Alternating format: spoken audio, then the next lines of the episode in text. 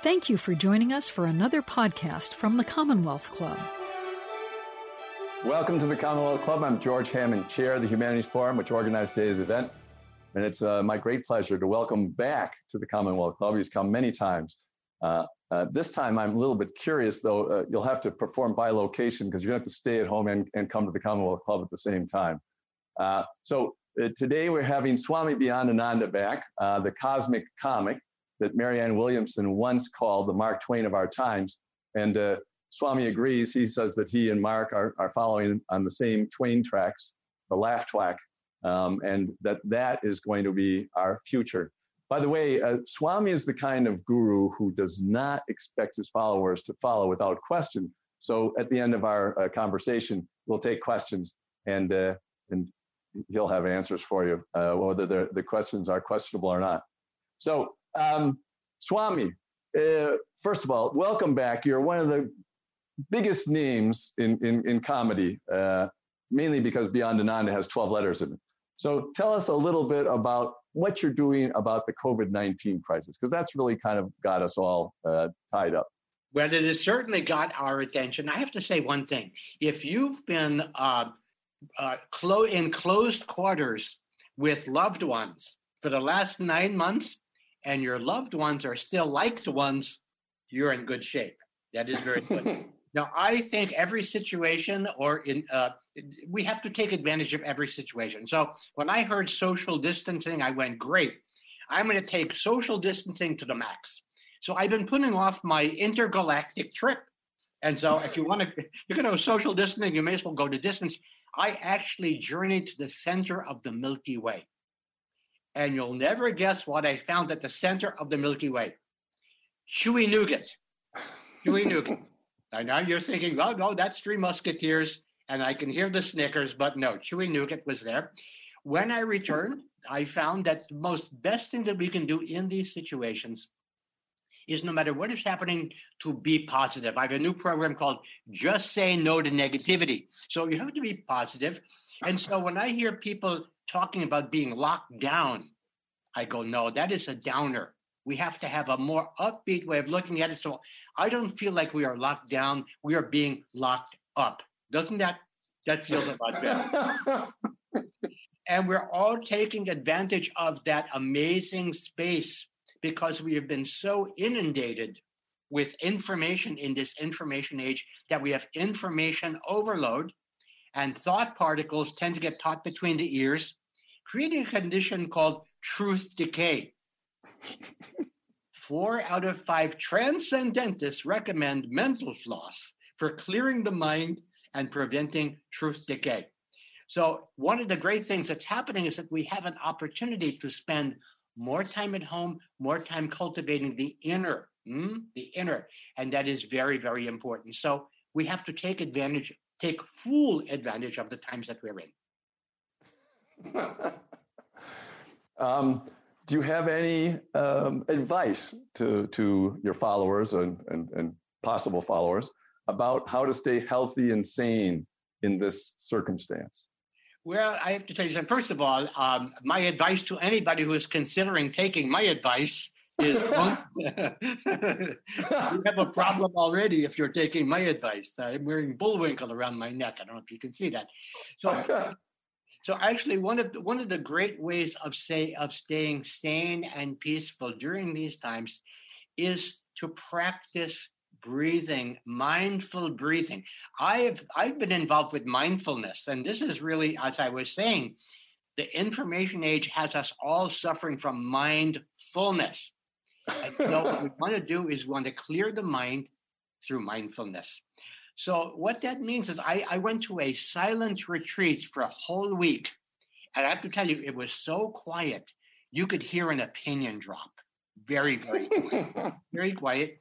And I learned from a great mindfulness teacher the secrets of being mindful and peaceful. First of all, if you want to be mindful and peaceful, you have to first of all clear your mind of all thoughts.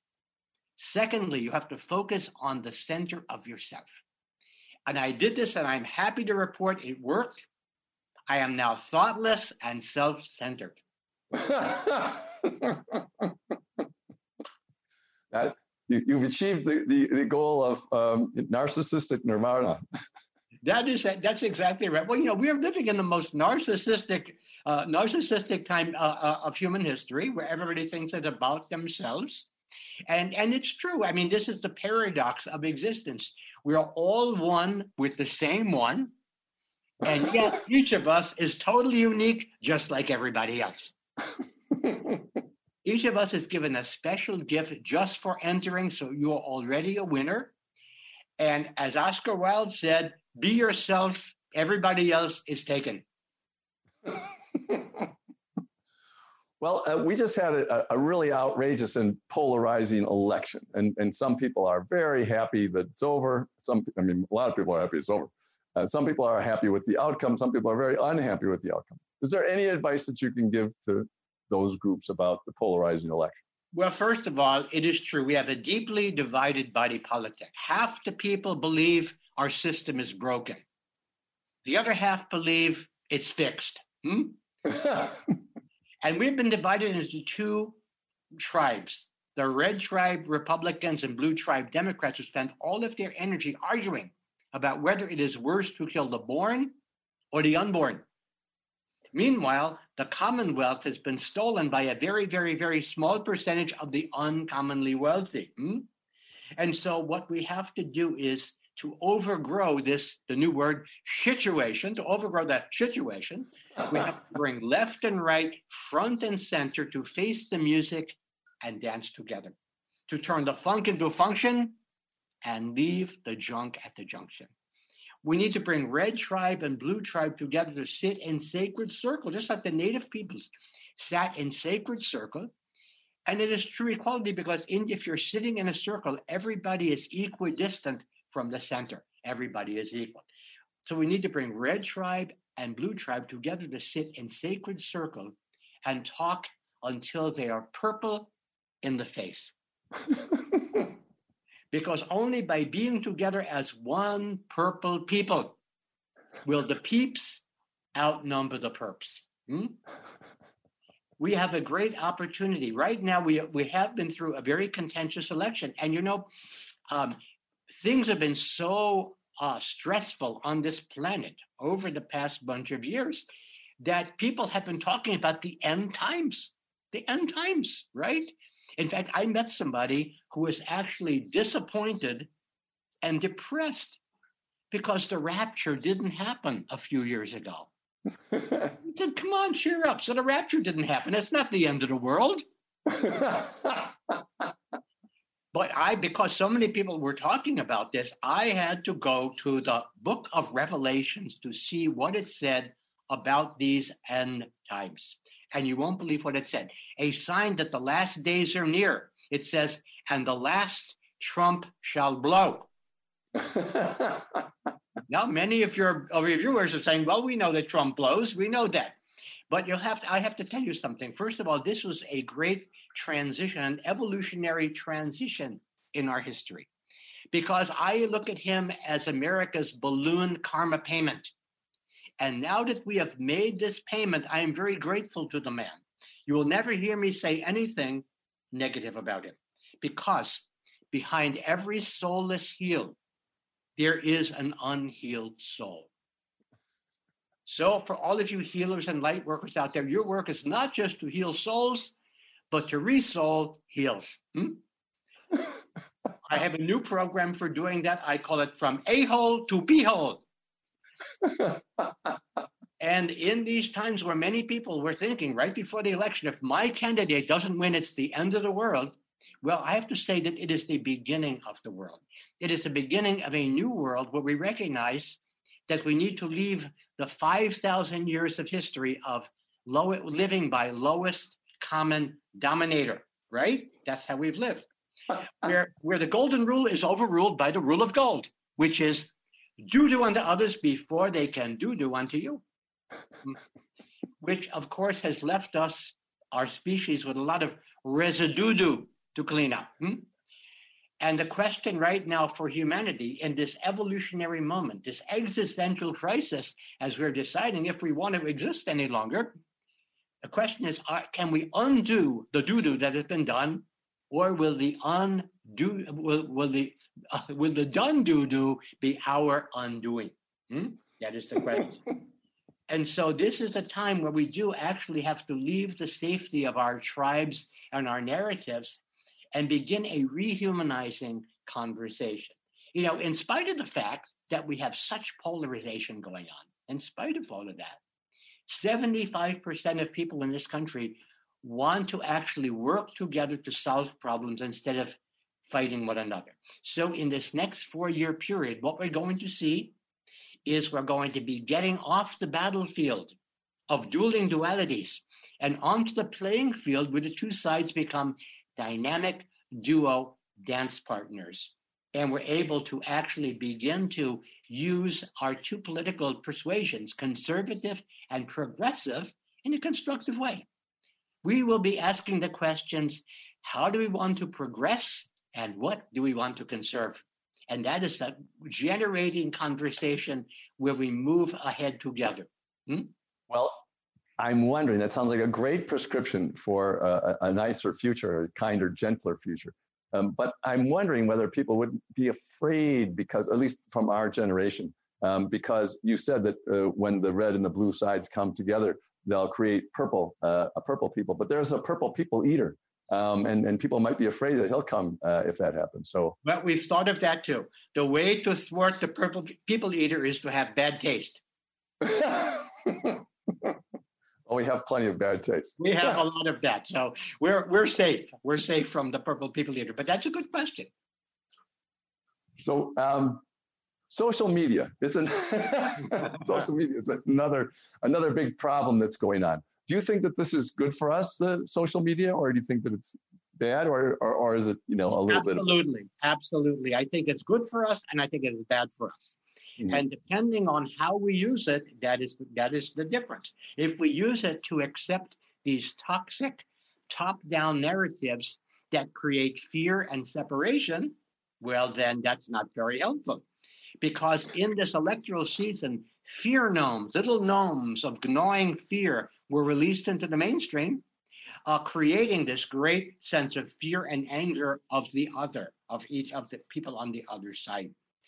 Now, Facebook has changed the world. It has changed the world. And whether we like it or not, it's changed the world. You know, imagine if the Beatles were just getting started in Facebook time, eh, at the beginning of Facebook. Think of all the songs they would be writing. She likes you, yeah, yeah, yeah. all you need is like, da, da, da, da, da. All you need is like, um, like, like me do. You see all of the liking. And of course, my favorite is likely Rita, meter maid. You see? so I think that as people begin to rebalance and pull their faces out of Facebook, we're coming to recognize that more important than being liked is being loved and loving in return.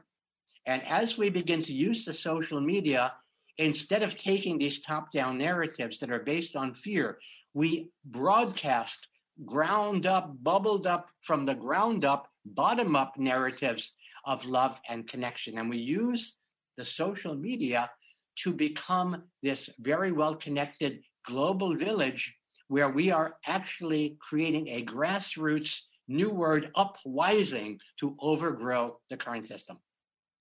I was going to ask you about that.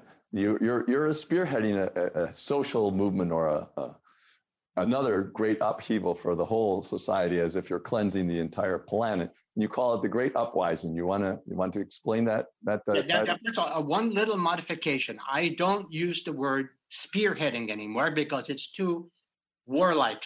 I prefer the circular spearheading. So I am spearheading all of these other rounded heads out there. Uh, this movement called the evolutionary uprising. Now, in the old days, when people were dissatisfied, they would rise up. There'd be an ev- there'd be a revolutionary uprising to overthrow.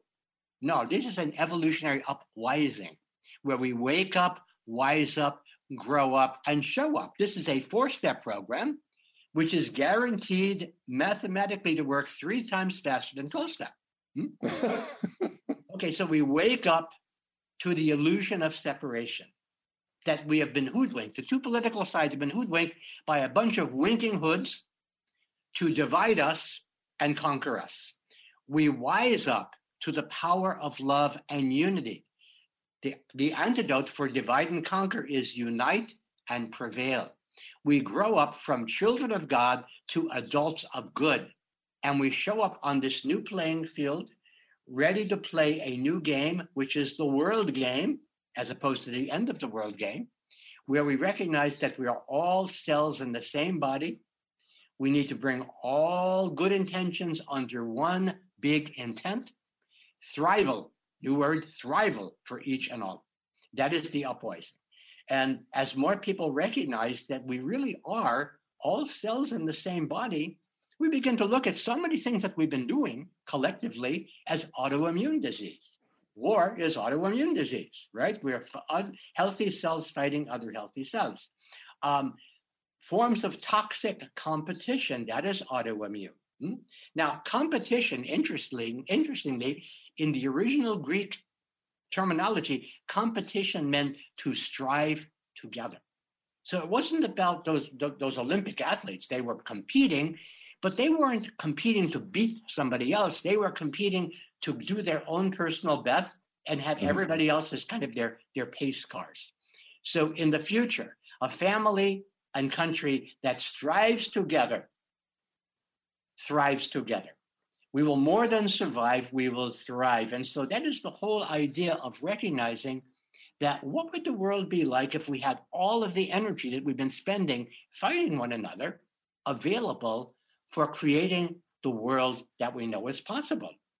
Now, I know a lot of people are saying that sounds very idealistic and very utopian. But Bucky Fuller, one of my great heroes, wrote a book called Utopia or Oblivion. And so if I'm given that choice, I'm going to go for utopia. well, if you're um, if you have this plan for the future and to work on the future and that we can all work on creating a better civilization, how does that kind of go against or or, or with be here now, which a lot of people hear swamis say, you know, be here now. What's the present? You stay. Right, but that is one of the biggest challenges. The biggest challenge is to be here now because by the time you go, wait a minute, I think I'm being here now, it's already done. but I predict that living in the now will be the wave of the future. Time itself will become a thing of the past. But uh, it's already happening. The calendar's days are numbered. Hmm? I know this because I was a futurist in a past life. Although now I spend all of my time in the timeless now. I think they call that Alzheimer's. so so we're always we cannot help but being in the now no matter where we are, right? And so it's important to use every now to bring more love, more light, more joy, and more laughter to our world because it beats the alternative. well, why don't you talk a little bit about, more about that laughter? You know, there, there's been a few studies that say laughter really helps. It helps you heal after prob, you know, after illnesses and so on and so forth. So um, obviously, you you use laughter for the same purpose. So, what, why do you think that laughter does that for us? Well, first of all, I want to go back to the actual book that was written called Anatomy of an Illness. Now, Norman Cousins was a writer back in the 1970s. He was diagnosed with a life threatening illness that was so serious that I can't even pronounce it. and it was, he was basically given a death sentence. And instead of going to the hospital, he checked into a hotel room with Marx Brothers movies and candid camera reruns and well. And he got well. And when he healed himself, the medical establishment decided that they are going to study the healing power of laughter, which is kind of like, well, it works in practice, but does it work in theory? and when they studied the physiology of laughter, they discovered that when we laugh, the body secretes these hormones called endorphins, which are our natural painkillers. Laughing is also known to improve immune function. Laughter lowers the blood pressure because when we laugh, it causes our blood vessels to dilate. better than having them die early. I want mine to dilate. And now we just found out that laughing actually burns calories. So I have a new program. It is called Laugh Your Ass Off. Very popular. you can lose weight and lose weightiness. oh, now. When you're getting well, I can see you're laughing. That is a good sign. People don't take laughter seriously. I'm telling you. Yeah. But, but there was a study, a scientific study done uh, back in the 1980s.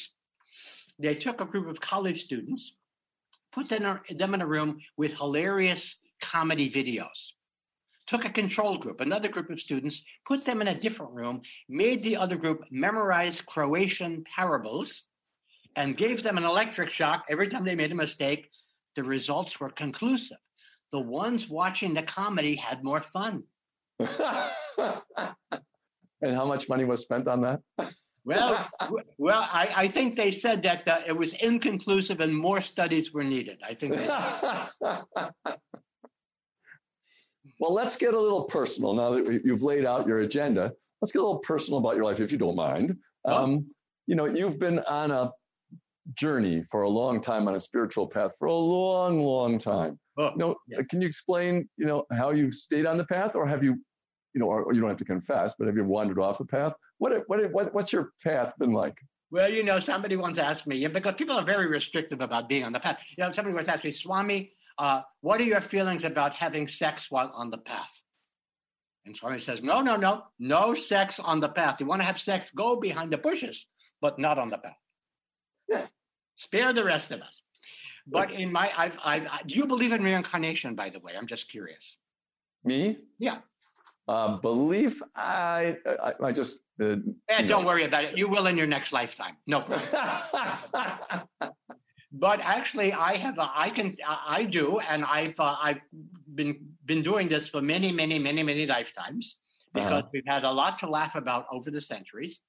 And if I had to characterize my spiritual path, I would call it fundamentalism with the on the fun not to be confused with fundamentalism with the accent on the mental. Hmm? fundamentalists say heaven is above us. Heaven is above us. The fundamentalists say heaven is where we make it. So why don't we go for heaven on earth just for the hell of it? because we are not here to earn God's love, we're here to spend it. we call this supply side spirituality, and the challenge, of course, is be more supplying, less demanding. Hmm? As a fundamentalist, I believe that life is a joke. But God is laughing with us, not at us. The creator is watching the comedy channel. We're what's on. And we have been given free choice in life. We get to decide whether or not we laugh. So if you want to be miserable, Go right ahead, whatever makes you happy. but I say behind every, uh, all of the distress and stress and sadness in life, there's a deep well of joy. And every time we let laughter bubble up out of that deep well, we experience deep wellness. But sometimes we forget to laugh, right? have, you, have you ever gone a day without laughing? No. Good. Okay, because a day without laughing, that is called irregular hilarity. and what will help is a good laxative every day. Good laxative to get the laugh force moving. Hmm? Uh, if I, I take it that there may be some people out there who have actually gone a week without laughing. In that case, you may be suffering from hemorrhoids. No, hemorrhoids, that is an enlargement of the onus where you feel so much responsibility, the only thing you're ever able to pass is heavy judgment. so, one of the, my missions on the planet is to activate what is called the human gestive system. The human gestive system to process the material of the material world and turn it into laughter. Now, when we laugh, something very interesting happens. There is often an insight that comes in the wake of the laughter. There's the ha ha, then there's an aha, and then there's an ah, as we leave the static of the head for the ecstatic of the heart. This is very, very important because laughter, hearty laughter, puts us in our heart and takes dueling duality separation from the mind and blows it apart. Have you ever wondered why jokes come in three? A minister, a priest, and a rabbi. Hmm? Okay. A minister, a priest, and a rabbi are discussing their legacy. How do they want to be remembered? What do they want the eulogist to be saying at their funeral? Well, the minister thinks, he says, Well, I want them to be saying he was a family man and a pillar of his community. The priest said, I want them to be saying he was a holy man and a leader of his flock. The rabbi says, I want them to be saying, Look, I think he's breathing. So the purpose of humor is to disrupt the ordinary way of thinking. In the joke of threes, number one sets up the premise. Number two reinforces the premise. And number three upsets the premise and shows a creative third way. And we laugh because we're surprised and delighted, and our mind has been playfully tricked. Well, you, you said about the aha moment. I had one of those aha moments uh, when you were talking a little while ago. Uh, you mentioned you know that that uh, God is watching the comedy channel and it's us. It made me uh, you know feel a lot better because I've always wondered how unhappy he must be. But he must if, if the Norman Cousins uh, experiment is accurate, he must be one of the happiest guys around. Well, you know, I, I think that really one of the things we have to recognize is um, what, what, what I call cosmic comic consciousness, where you're able to use levity to rise above the gravity of the situation and see from a higher viewpoint. And if you look from that higher viewpoint, you see what silly geese we are. What we have we have created for ourselves the illusion of separation, of being separated from our creator, from being separated from ourselves, from being separated from the web of life, uh, and being separated from other individuals. And we've created this crazy game, the me or you game, when the real truth in life is that everything is everything is is related. We're all connected. We're all connected. Uh, I'm one, I'm one, and you're one too. The universe has us surrounded. and we might as well surrender and surrender to the higher power of love because love is more powerful than fear. Otherwise, we'd be singing, All you need is fear. he fears you. Yeah, yeah, yeah. See, we're not singing that. So the very, very important news is that every moment we have a choice. Do we do we feed love or do we feed fear? We may not have it. People ask me, Swami, do we create our own reality? Actually, we used to, but now it's mostly made in China. and so are the machines that have taken our jobs. Um, but anyway, but but actually, what happens is we may not be able to choose what happens to us, but we are able to choose how we respond to it. And our seeing makes all the difference, like the letter C. We can be reactive or we can be creative. All the same letters, just shuffle them around. We have to take the seeing from being in the middle and put it right at the beginning so we can see how instead of reacting, we can be creative in, in a new situation. So this is really the evolution that we're that we're talking about. It is a spiritual and psychological evolution where we actually grow up to be the, the to be what we are capable of doing be all that we can be without necessarily joining the army you can join the army but we can be all that we can be no matter what and we we really think that the, the purpose of our of our living here on the planet is to let our shine our light shine as completely and fully as possible the enlightened ones called this fulfillment fulfillment, shining.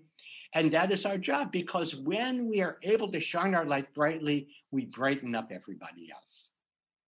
Yeah, people have asked me, Swami, how can I uplift humanity? And you look at their faces, their face like this. I say, okay, well, I'll give you a hint. First of all, begin by uplifting your own face. this is called the levitational pose that pulls up at the corners of the mouth into a smile. What's very interesting about that is when you do this, no matter how you're feeling, You're feeling lousy, just do this. When you move your muscles that way, it changes the body chemistry so that your body thinks that you're happy and happiness chem- chemicals circulate all around the body. Isn't that interesting? And we live in a society where we are told that we are to pursue happiness. And you look at some of these people who've been pursuing happiness, you go, wow, they must have run right past it.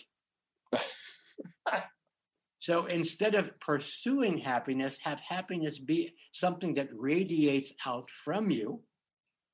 And your friends will be very, very happy. And your enemies will go, wow, what's gotten into him? well, you talked about cosmic comic consciousness. Uh, are you implying that you personally are enlightened? Uh, that's a, uh, maybe a, a, a, question too far, but are you enlightened? Well, you know what? I, I think that uh, enlightenment can strike anybody, and you cannot, no, you cannot tell externally whether you're enlightened because when you when you actually see things from a lighter and brighter point of view every time you laugh that is a moment of enlightenment because you've released the seriousness you've released the mental processes in your mind that create worry and division. All of a sudden, those have exploded, and all you have is this pure joy, like an innocent child. Hmm? So, one of the things that I, that that happens, um, you know, through this what I would call cosmic comic consciousness, is that because you are are uh, elevated to a higher perspective, you don't get pulled down into the battlefield you don't get pulled down into these this or that that never solves any problems. And you're able to look at things from a bigger perspective. Einstein said a problem cannot be solved at the same level that created it. And when we elevate ourselves through the process of levity, then we can see, then we can see things from a better, uh, a, a more comprehensive standpoint. We can comprehend it better and we start to recognize that um, we have the opportunity to bring love to almost anything. That is a choice that we have. Yeah, and, and again, what is the secret of happiness? I I'll tell you about the happiest man I ever met. Okay. Happiest man I ever met. He was turns out he was a psychiatrist, and you look at this man, and he was glowing. His face was glowing, and I said, "Wow!" He's and he was not a young man. I said, uh, You're a psychiatrist, right? He says, That's right. And I said, And you've been practicing for what, 25 years? He says, Yes. I said, Tell me something. How can you spend 25 years listening to people's problems and look the way you do? He said, huh, Who listens? of all of those people who think that being peaceful take a vow of silence, well, that would help the people around you. Take a vow of not listening. That will make you more peaceful. well, you know, one thing that might be helpful, uh, Swami, you know, of bringing these uh, deep ideas out um, is that people are having uh, a slightly different experience in the 20th and 21st centuries than the past because of modern medicine. There's a lot more people who are dying and then coming back again because of modern medicine. And so we have these near death experiences. Mm. And, and, and people are wondering, does that tell us anything or is it just some, you know, chemicals in the brain that are making a mistake or hallucinating? Uh, so I was wondering if you've ever had a near death experience and what do you think of them? Oh, I did. I did. And I'll tell you, it was out of this world.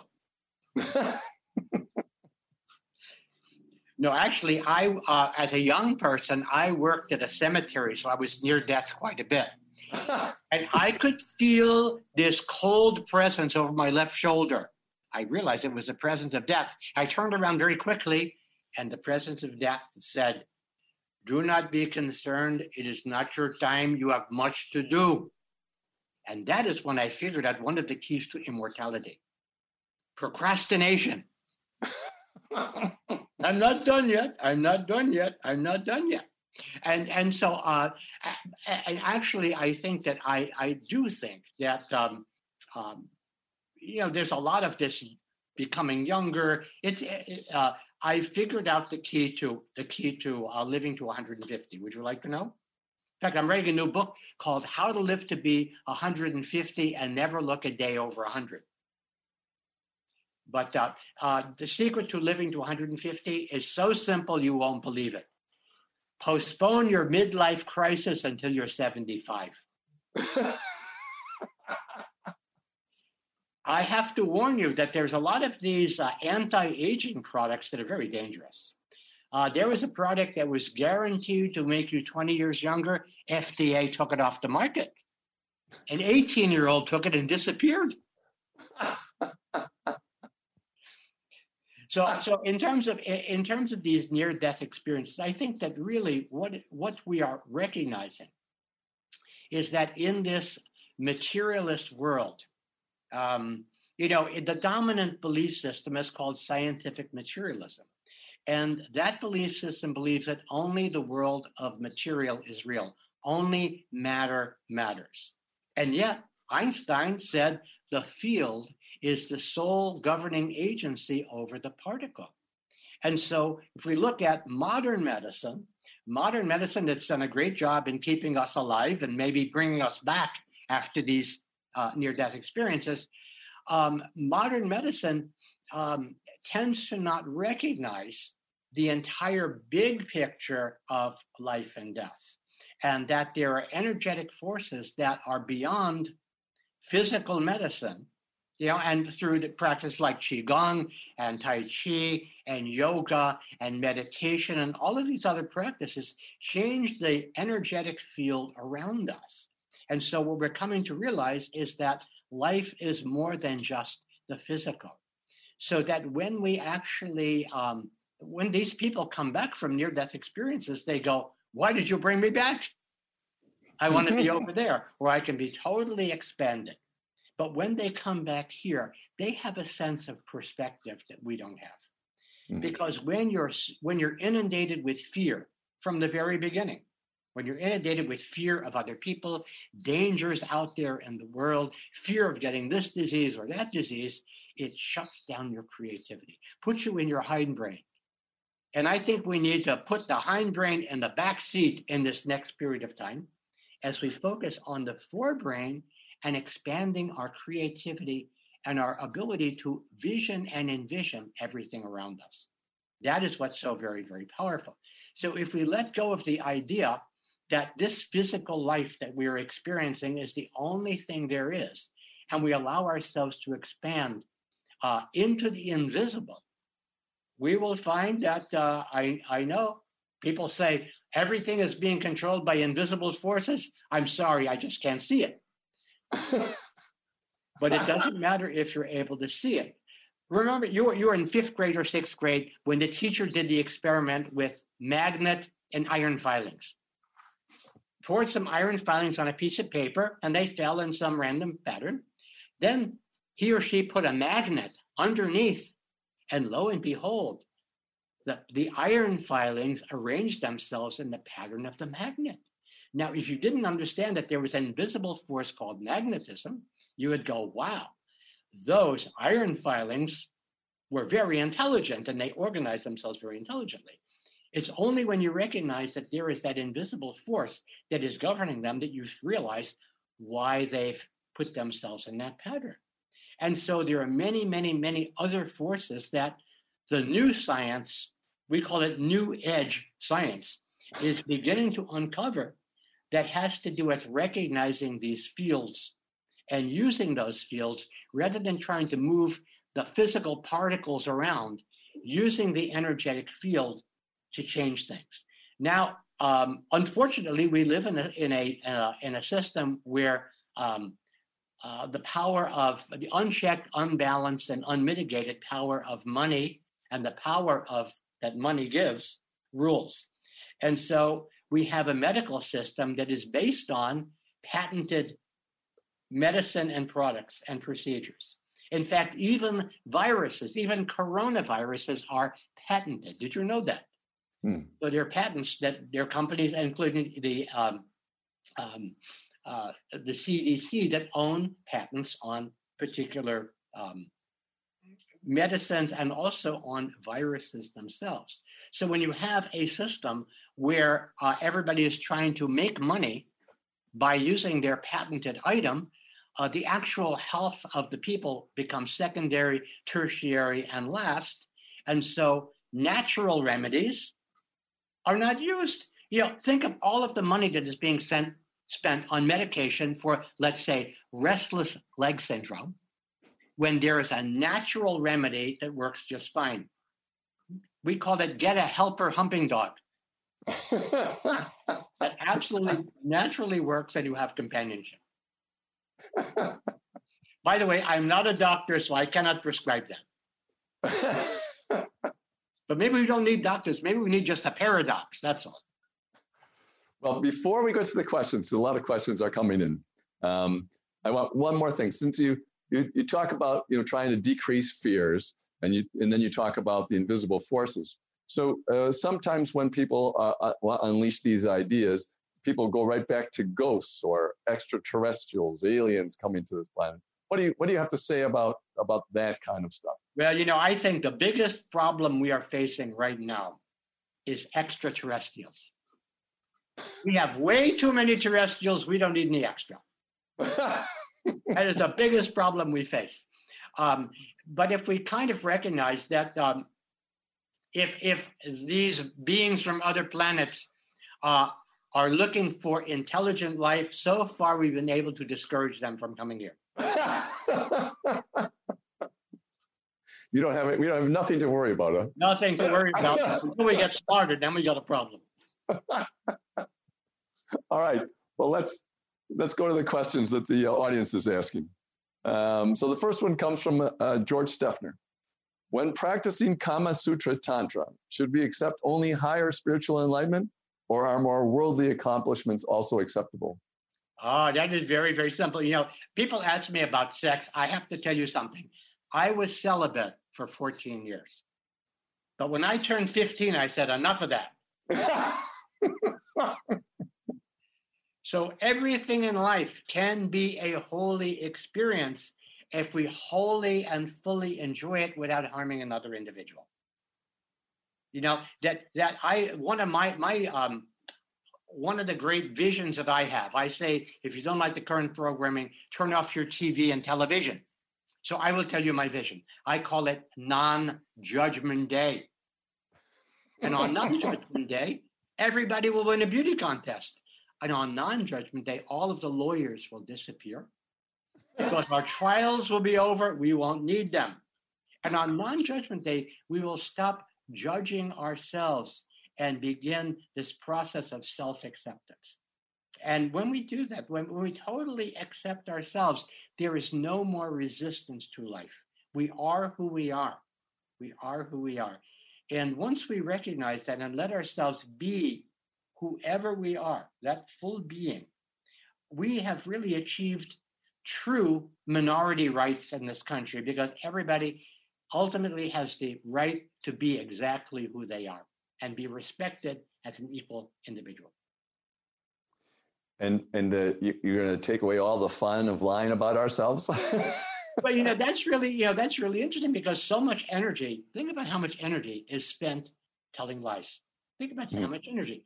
And you know, again, everything that we experience out there is up for healing in the, in here. So um, we have just spent four years with with a president um, whose uh, greatest asset is his liability, ability to lie. and, and the great lesson in that is that he is when I the the moment that I knew that he would be elected was when he was in the debate with Hillary Clinton and he pointed to her and he said, That is how politicians talk. And so what he did was he liberated us from all of these nice lies, all of these nice lies that get covered up by a smiley face, and yet they happen all um, all underneath the, the surface. Okay, happen all underneath the surface. When you bring all of these to consciousness, then we, the people, get to metabolize them. We get to recognize the parts of ourselves that need healing like that the times that we lie.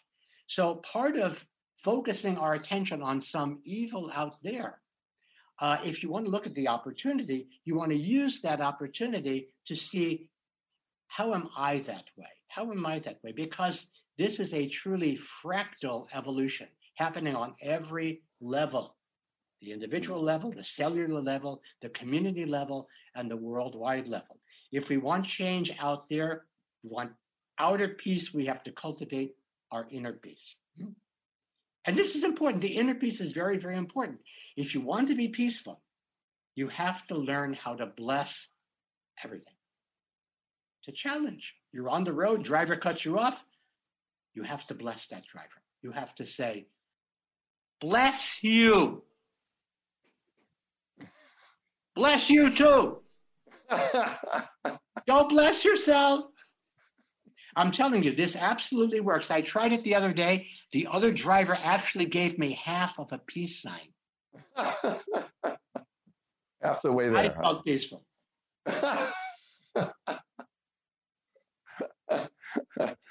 well, one of the questions is not a question, but a comment. You bring much needed laughter to us all. Thank you. So here's another uh, question. Uh, perhaps the end does bring a new beginning. Is that the work of Shiva to open the way again for Obama?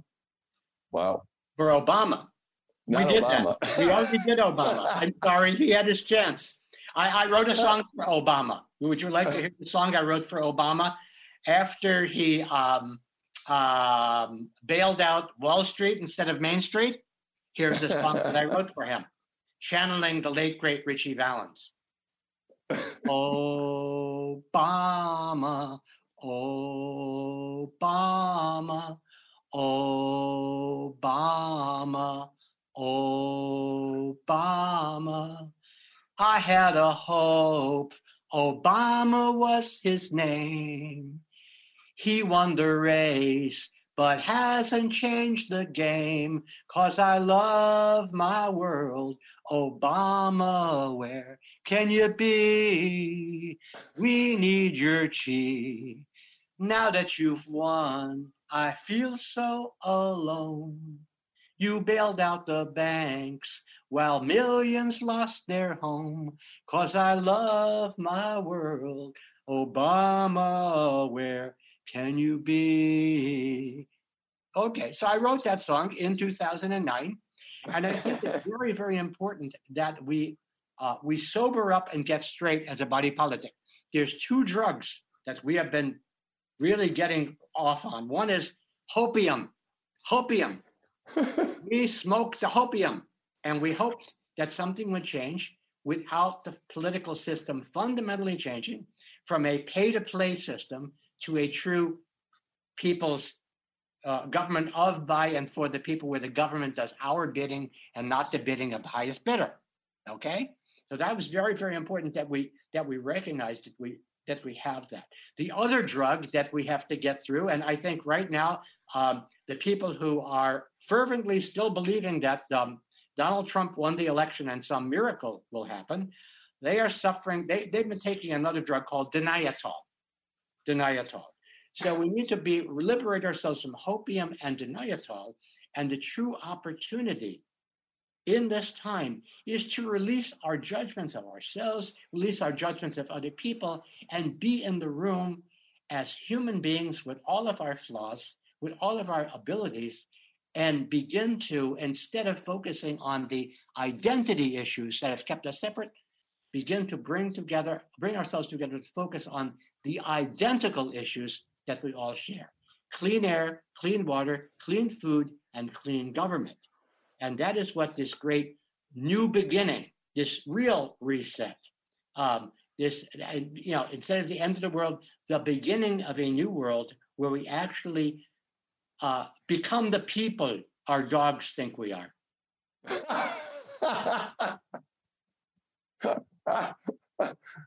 That's way too way too high a goal, uh, Swami. But, but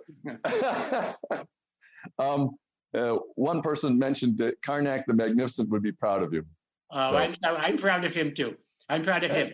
Um, uh, by the way, uh, a little a little aside. The the, the original the Karnak um, routine was actually first done by Steve Allen. and Mhm. was adopted from his Tonight Show. And uh, I heard um, Bill Dana. Remember Bill Dana? My Yeah. name was Manis.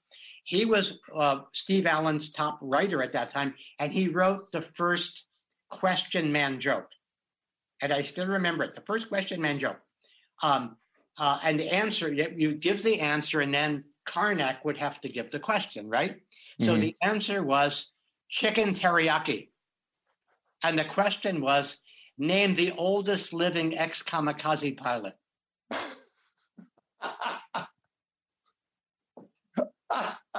So thank you for mentioning Karnak. well, we've had a repeat question here um, from George Steffner because he said that it wasn't for Obama, it was for Brahma. And oh, that- I'm sorry. and- and- oh, Brahma. Oh, read, read the whole. But- read the but whole George, I'm very glad- I'm very glad that that didn't go Obama. right because- I'm going. What is it, Obama? Okay. Um, it, it was more a serious thing, but, but like you're, you're saying that there'll be a new age. He's saying this this lousy stuff that's going on now might just be Shiva, the destroyer, getting ready for Brahma, the creator, to some create oh, something oh, new. absolutely. This is exactly right. And really, we are literally on the cusp of the age of Aquarius.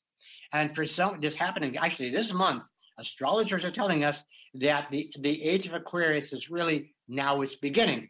And years ago, people would say, Where's the age of Aquarius? And, you know, four years ago, where's the age of Aquarius? I said, Well, first, we must go through the age of nefarious.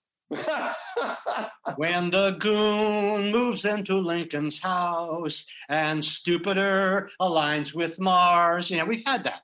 And so now we are actually, we've had the um, good golly, Miss Collie, if you know what I mean. We've Yeah, had yeah. that disruption. And um, we are now ready to um, reap some of the benefits.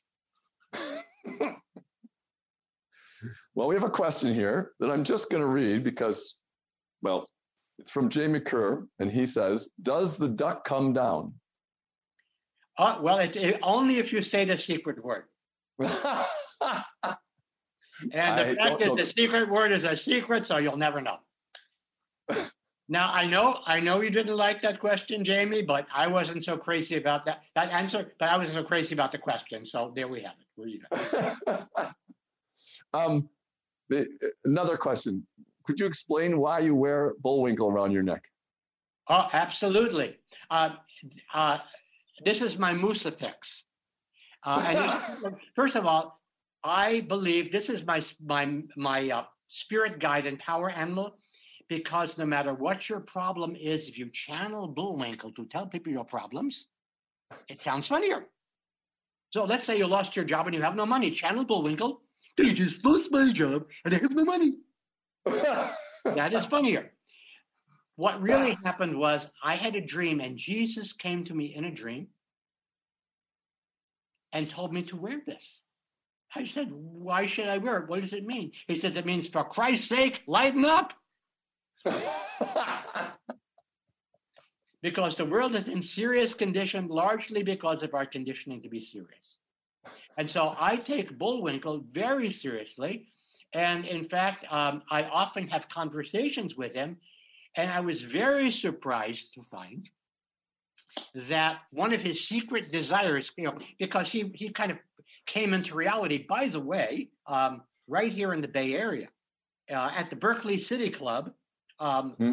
uh, Jay Ward, the creator of, uh, of Bullwinkle, um, had a friend who had Volwinkle's uh, Ford dealership and used that variation of the name to create Bullwinkle. ah, So he first came into existence in the late 1950s, and Bullwinkle always wanted to be a great rock star like Elvis. And so, do I have your permission to channel Bullwinkle singing? oh, please do, please do. Yes, yes. goes like this. Okay. Well, since my baby left me, I found a new place to dwell. It's down on the Lonely Street. It's Heartbreak Hotel. Where they be so lonely, where they be so lonely, where they be so lonely they could die. Now, you may not know this. Bullwinkle was a big, big Bob Dylan fan. So I know we're we're getting close to the end. I'm going to have to compress this. I'm going to channel Elvis uh, and Bullwinkle at the same time. Do uh, Elvis. I'm going to channel Bullwinkle.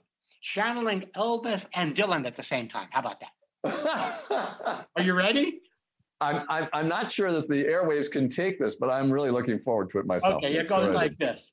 Well, since my baby left me, I found a new place to dwell. It's down the Nev Lonely Street Heartbreak Hotel. Where they be so lonely, where they be so lonely, where they be so lonely, they could die. Bullwinkle has left my body. Okay, good. All right, Swami, uh, when when did you first do that? oh, I've been doing ever since Bullwinkle came to me and told me his problems. You uh-huh. know, Bullwinkle and Rocky had a big falling out. This was a very sad story. Um, uh-huh. It happened when the Sylvester Stallone film came out, and it was called Rocky. And Bullwinkle, let's face, it, he was jealous. He said, "Bullwinkle Balboa, I could have been a contender." but uh, that, that kind of breached that that relationship. Um, but then going on to higher education. You will not believe it. He became a behavioral psychologist. He Rock, What don't you pull a habit out of my rat? like the obscure ones. You'll never get that. Forget it. Okay. Well, for for for uh, the audience that's uh, too young to remember Rocky and Bullwinkle, I'm sure you can get it on YouTube. It's a, a very strange Everybody, and, and know, very funny no, thing. There's no such thing because people can always find always find these creatures. Always find it. And I, I have to say that it really improved my life, and I think that it can make everybody lighten up a little bit too. But it was actually uh, Boris Badenov, uh, who was a nice joke on Boris Godunov, that did it. He used to walk uh, when they had a little thing between cartoons. He used to walk back and forth with a, a, a protest sign saying "unfair to Local 13." Then he flipped it over and said, villains, thieves, and scoundrels union. this, is, being unfair. And I, I, I lived in New York for about 20 years. And, and the only way to deal with it, especially it was in the 80s uh, and 90s when, when it was kind of a mess. And so the only way to deal with it is I, I assigned 5% of my annual budget to villains, thieves, and scoundrels. And until, until the thefts got up to 5%, you know, I mean, there's, there's legitimate theft from the government, of course, but then there's, you know, all the all the entrepreneurs that are working on that. and it really worked, you know, just like you said, it really works instead of being mad, you know, for, the, for until you've lost 5% of your annual, uh, you know, income to villains, thieves, and scoundrels, just say, okay, that's just part of the budget. Yeah, that is really that is really one of the secrets because if you're able, this is called a joke jitsu. It's a way of turning situations around by making a joke. Abraham Lincoln was really good at this. He was in a debate. His opponent called him two faced. He said, Look, if I had two faces, would I be using this one? and that is how you can turn things around and uh, and lighten people up in your space. well, let's see. I think there's another question here that came in. Yeah, that, uh, another serious question from Jay McCure. Um, does this conjunction of Saturn and Jupiter this week portend change? I've heard lots. of the internet is sort of blazing away that that life will never be the same again. We, we've heard that before. Um, but what do you think about this this uh, conjunction of Saturn and Jupiter? Well, I, I think there's nothing we can do about it. Those planets do what they do, and we just have to sit back.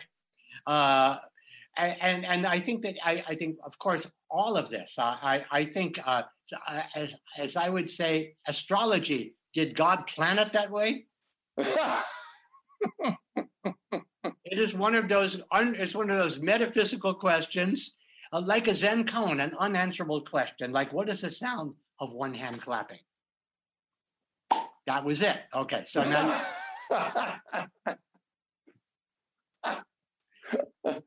No, and by the way, this is this is real. This is very very important because we are recognizing that we are um, as wonderful and great as each of us is as an individual, one of a kind, yes, but we are part of a huge, huge universe, and um, this should give us some humility. Now, interestingly, the word humility has the same root as human, humor, naturally humiliation, and also humus, humus, soil. So sometimes when you have your face rubbed in the humus, it's humiliating. But if you experience humility, then you elevate everybody else around you. I take great pride in my humility, by the way. All right. We, we have one of the listeners came in on the, the duck came down on the Groucho You Bet Your Life show. That was the, that was what that they was were going for. Yeah. So, uh, if you say the secret word, that's the secret word. Yes. The secret word. Say the secret word. the common word something see every day. Uh, uh, speaking of which, have you ever joined a club that wouldn't have you? so I, and, not only have I joined the club, but I actually hit the other people over the head with it. So that was. so uh, another question just came in: How do I release the grip of my of the ego on myself? I mean, my my personal ego, the grip that I have. I should get rid of it, right? So oh, how do you oh, release yes, Yes, yes, yes. Well, there is a very simple three-word mantra to release the uh-huh. grip of the ego. Ego. Can you do this without charging anything? Uh, can I do it without charging? Um, yes, this is this is a, this is free of charge. The Swami doesn't charge for anything. Um, uh, I, I I will actually uh, I take no credit for this. I do take credit. I take no credit. By the way, okay, so it, it, it goes like this. Uh, it, it's like go ego go go ego go go go ego go ego egoing egon. or just use the mental floss I talked about. that, that releases the grip of the ego. Best best mantra I've ever heard. so um, now that you've covered so many topics um, and and we're coming near the end, um, maybe you could just explain a very small little thing like what is reality. Uh, you know, this is the simplest thing I, I can ever explain. I mean, this is so ridiculously simple that you won't believe it. Reality is reality TV without the TV.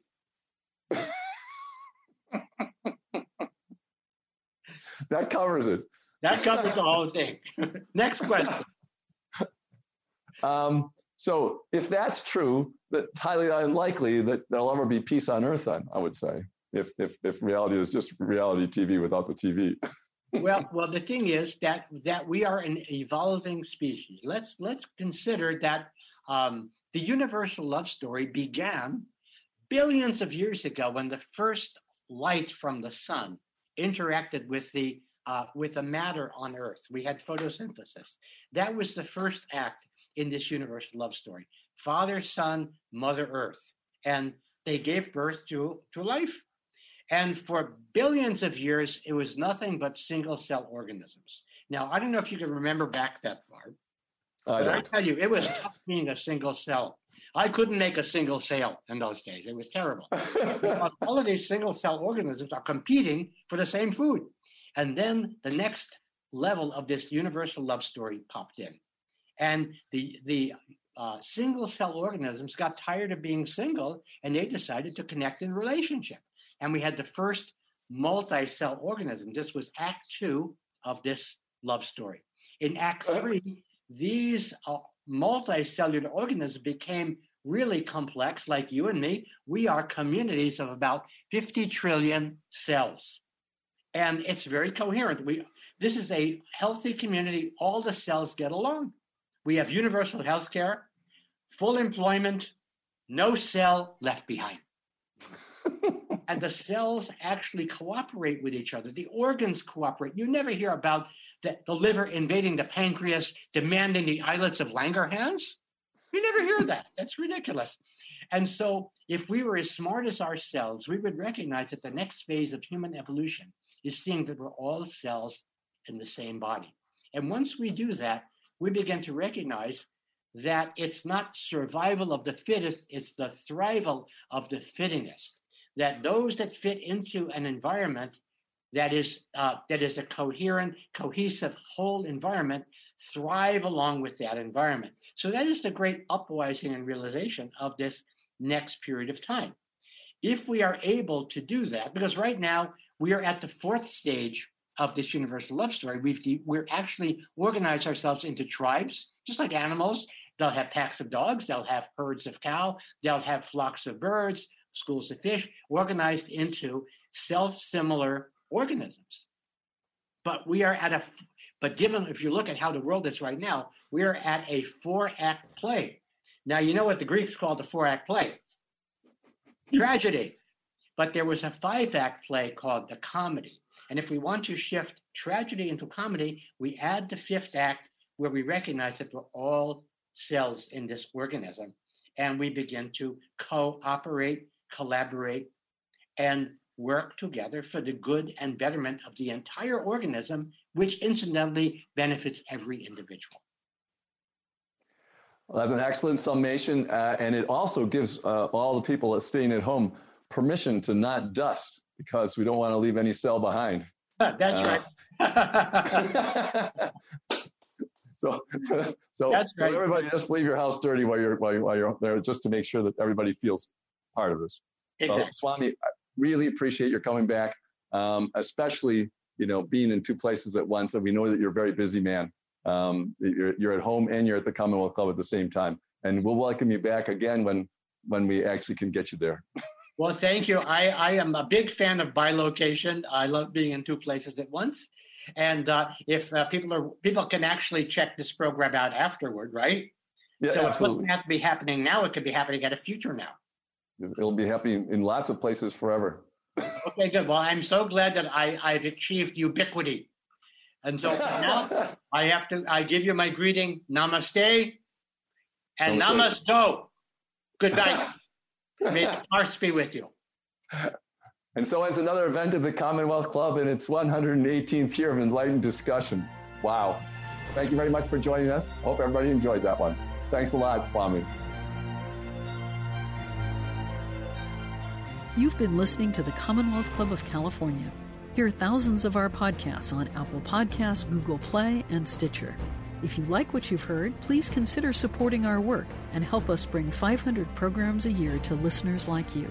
Go to commonwealthclub.org/donate. Think your way around the world with our travel programs to exciting domestic and international destinations. And when you're in the Bay Area, please join us live at our events. Thank you for listening and for your support.